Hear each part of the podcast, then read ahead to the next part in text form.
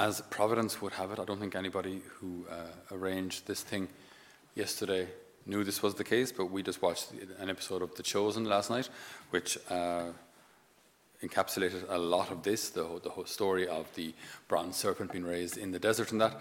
And even they, they, they put it across so well. You've got Moses fashioning this bronze serpent. Keep in mind, Israel was very prone to idolatry. They were very prone to adoring calves or things or whatever it may be. So,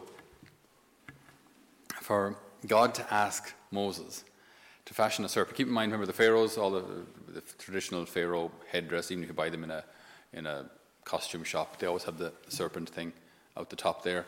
So the serpent was, was a pagan symbol. It was a, an Egyptian symbol.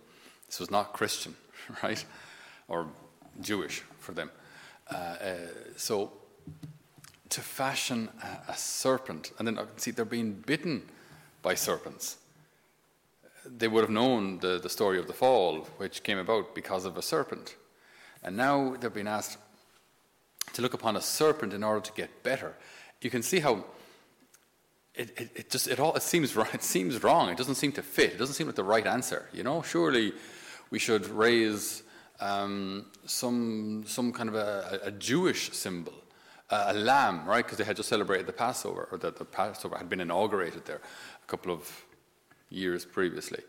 Um, so maybe we should have some sort of a, symbol like that, or a symbol to represent the Holy Land, or Star of David, or something. You know, I mean, uh, oh no, David came later. Uh, so a Jewish symbol, though, a, Hebrew symbol, a symbol that would work for them. But to use like effectively what was a pagan symbol, it doesn't seem to make sense it doesn't seem to make sense. But if you look at Scripture, Scripture is full of things that don't make sense. Right? Noah, can you build a big boat for me in a field? But Lord, that doesn't make sense. I know. Trust me. Uh, so, Moses, I'm going to call you. By the way, there you have, there's a death sentence. You're, you're being hunted down because you just killed a man. So, you're being hunted down. But I'm going to send you to the guy who's hunting for you. And you have to tell him, the most powerful man in the known world, to let all of his free labor go.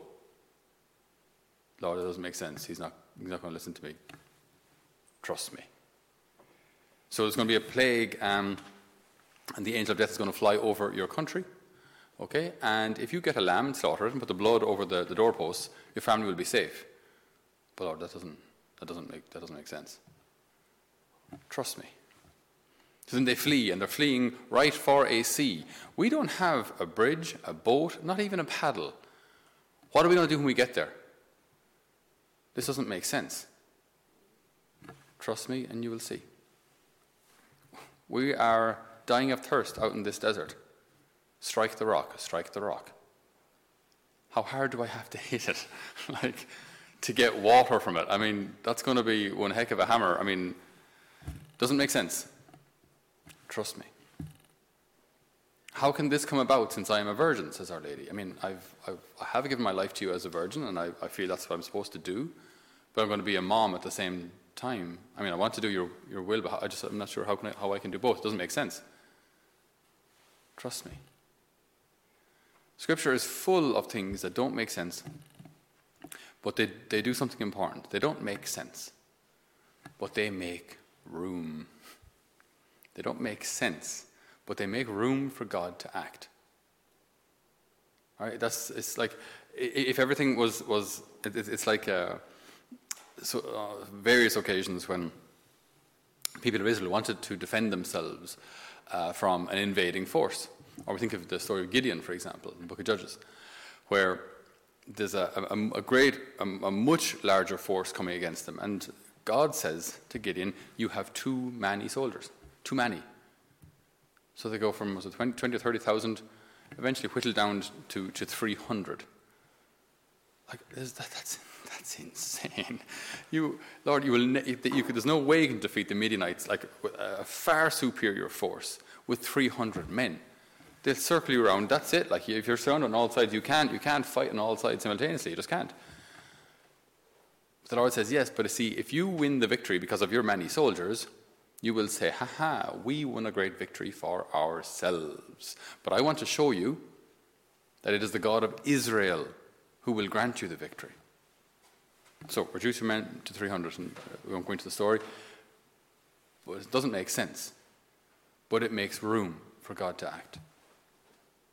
Doesn't make sense, but it makes room for God to act. So when we trust, it's, it's, it's a very similar thing. Uh, we, we, fast forward like to our day, where uh, you receive a, a difficult diagnosis, or you feel called to do something which might cost you something, but you wonder is this, is this making any difference or is this making any sense at all? You know, say, for example, you have the inspiration to start a, a prayer group or a youth group or, or some, some initiative in, in, a parish, and you really feel the Lord is calling you to do this. You know, He's placed it in your heart, and you think, I haven't got the resources, and I haven't studied theology, and uh, I don't have much money, and I'm old, I'm too old, or I'm too young, or I'm too me, you know, too limited. Okay? So it doesn't make sense. Good. if it doesn't make sense, it's actually a good sign. Because if it doesn't make sense, it makes room. It makes room for God to act. And if God can act, then you'll see miracles. Like you, every year, uh, before last year, when Youth 2000 would put on uh, festivals and retreats, they would start off with about six euro in the bank and put on a festival that would cost the bones of a hundred thousand if they rented the large marquees. Right? That doesn't make sense. You don't put on an event costing a hundred thousand euro if you've got six euro in the bank. You know, you just don't do that like. What the Lord would provide every year. Doesn't make sense, no, but it makes room for God to act. It makes room for God to show that He's Father.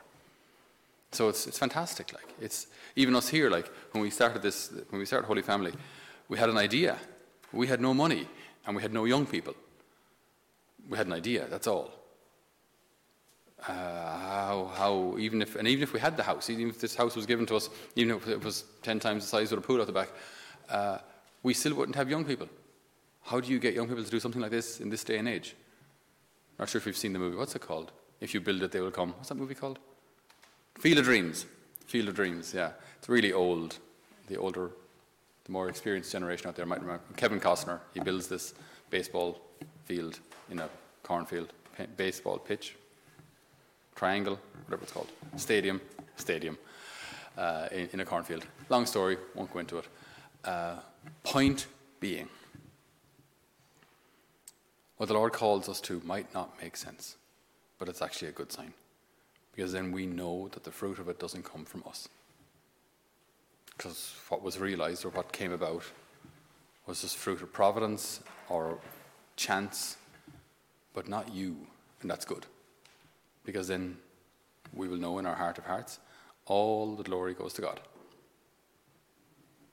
So when we're called to things, things that seem beyond us, and even like to be honest, things maybe on, on a more a level, a more interior level. When we think of our struggles with maybe addiction or impurity or vanity or anger or resentment or whatever it may be, something like we're holding on to and don't want to let go of. You think, Lord, I actually can't do this.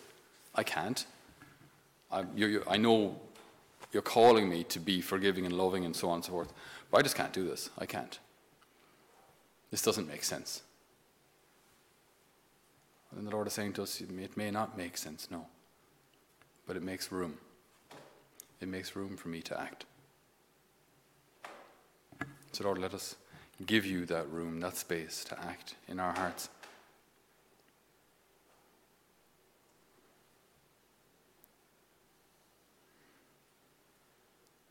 Lord, let us not get in the way of what you want to achieve in us and through us.